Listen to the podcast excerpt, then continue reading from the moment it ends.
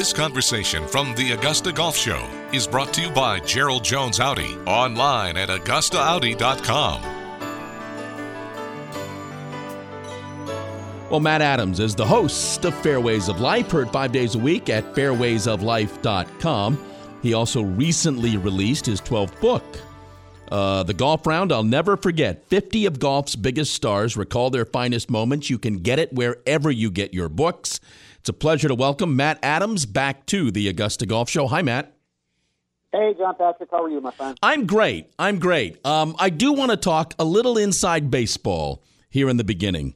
Uh, talk about golf broadcasting. CBS making some changes to its golf coverage, announcing earlier that Davis Love III would, would join the crew. And then earlier this week, uh, announcing that Frank Nobilo would be with them full time. The Immelman brothers will play a role.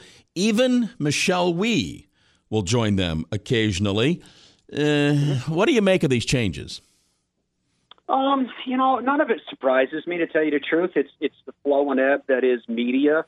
I think when we're talking about something and someone like uh, the CBS uh, golf crew, it's been the same for so long that I think we expect it to remain the same forever.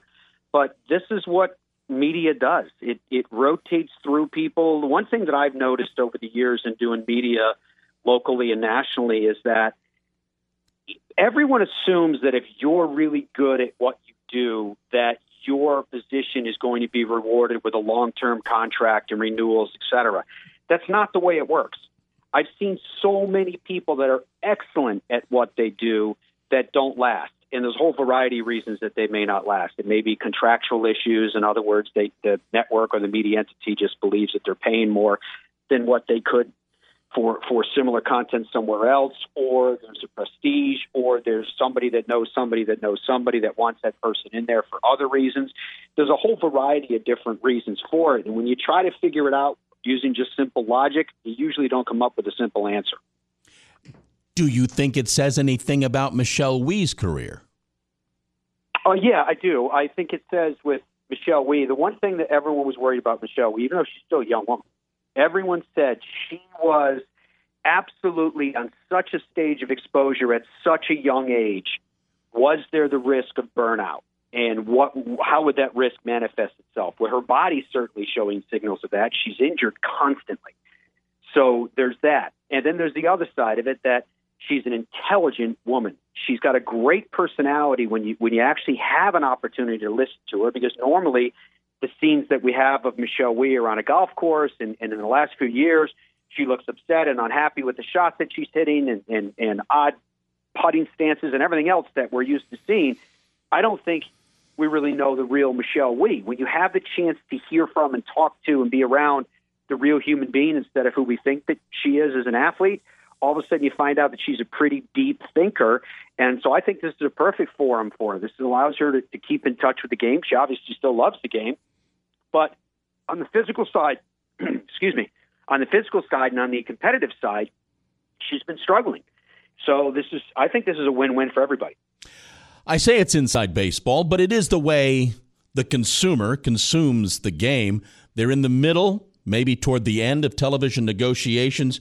Matt, when when a television deal or when a new deal is announced, um, will we be consuming this sport differently in any shape, form, or fashion? I absolutely think so. I, in fact, I think it's happening right now. It's funny because I was I was sitting around with some guys the other day, and and, and they were even beyond our vintage, believe it or not, John Whoa, Patrick. Wow! And one of them said to me, he, he says, "Oh, I don't I don't stream." You know, he's talking in terms of digital content. He says, "Oh, I don't stream." I said, "Oh." Well. I said, well, "Didn't you tell me you watched Breaking Bad?" Yeah, yeah. I said, "That's on Netflix." Yo, that's that's where he watched it. He had told me that. I said, "How do you listen to your music?" Oh, I got whatever service. I forget. He told me that he had, and I said, "You're the the I think the ultimate sign that a technology is is upon us is when you're using it without even realizing the significance of what you're doing." And that's what I think is happening with digital content. I really don't know anybody now that, at least in the form of highlights, if not actual games or programs, that are watching it through their mobile devices, primarily through their phone. And that is going to continue to increase. I mean, you and I both know, because we talked about it on the radio side of life a lot, Uh, for example, in my case, why did I pull my program off a paid satellite service to put it onto a digital platform? Well, why I did it was to make it a global platform and to make it available for free.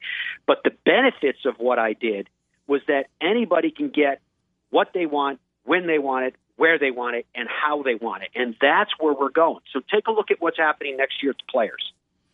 Every single shot by every player in the field will be available. Every one. Think about that for a second. It's absolutely mind blowing when you consider the fact that anybody, I don't care who it is, it's whoever it is you follow, you're a fan of, you're going to be able to see them play every single shot in the tournament. So my sense is, is as we move on, not only in golf coverage but in sports coverage, we're all going to become our own producers. We're all going to become our own directors. It's down the road a ways, and it's and it's extreme, but to the point that whatever play you want to see, you want to see the replay of it. You want to see it from a different angle. You want to see defensive players instead of the offensive players. Whatever it is that that suits your fancy, you're going to be able to do it. That's the direction that I think it's all going. We're talking with Matt Adams here on the Augusta Golf Show. Let's talk a little bit of golf. Is Tiger Woods just what the president President's Cup needs at this point in time?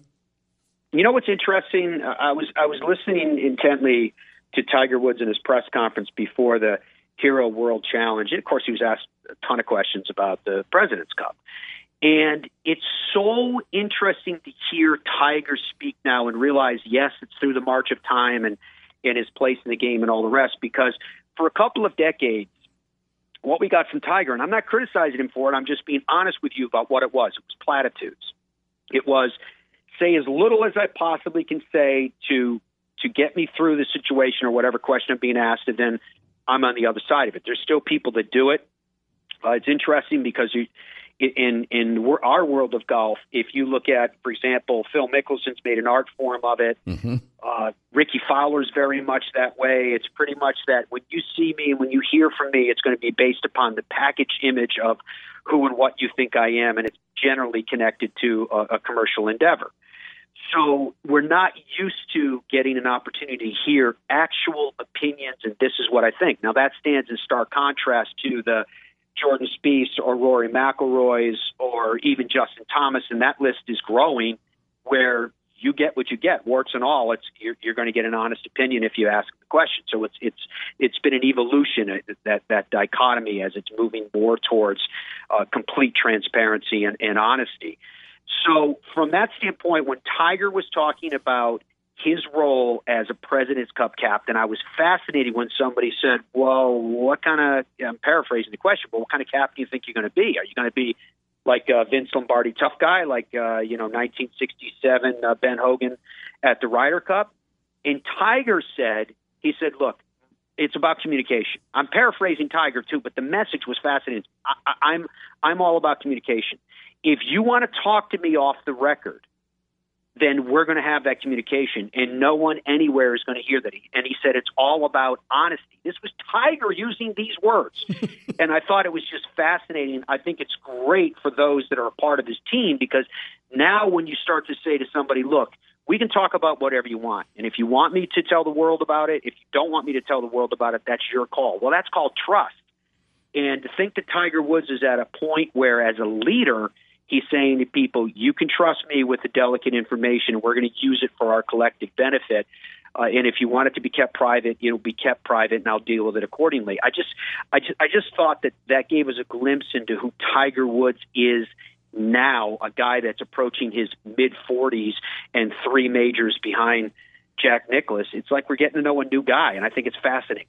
Before I let you go, we're at the end of the year. Um, since I won't have this chance again, most memorable moment of the year in golf was what for you?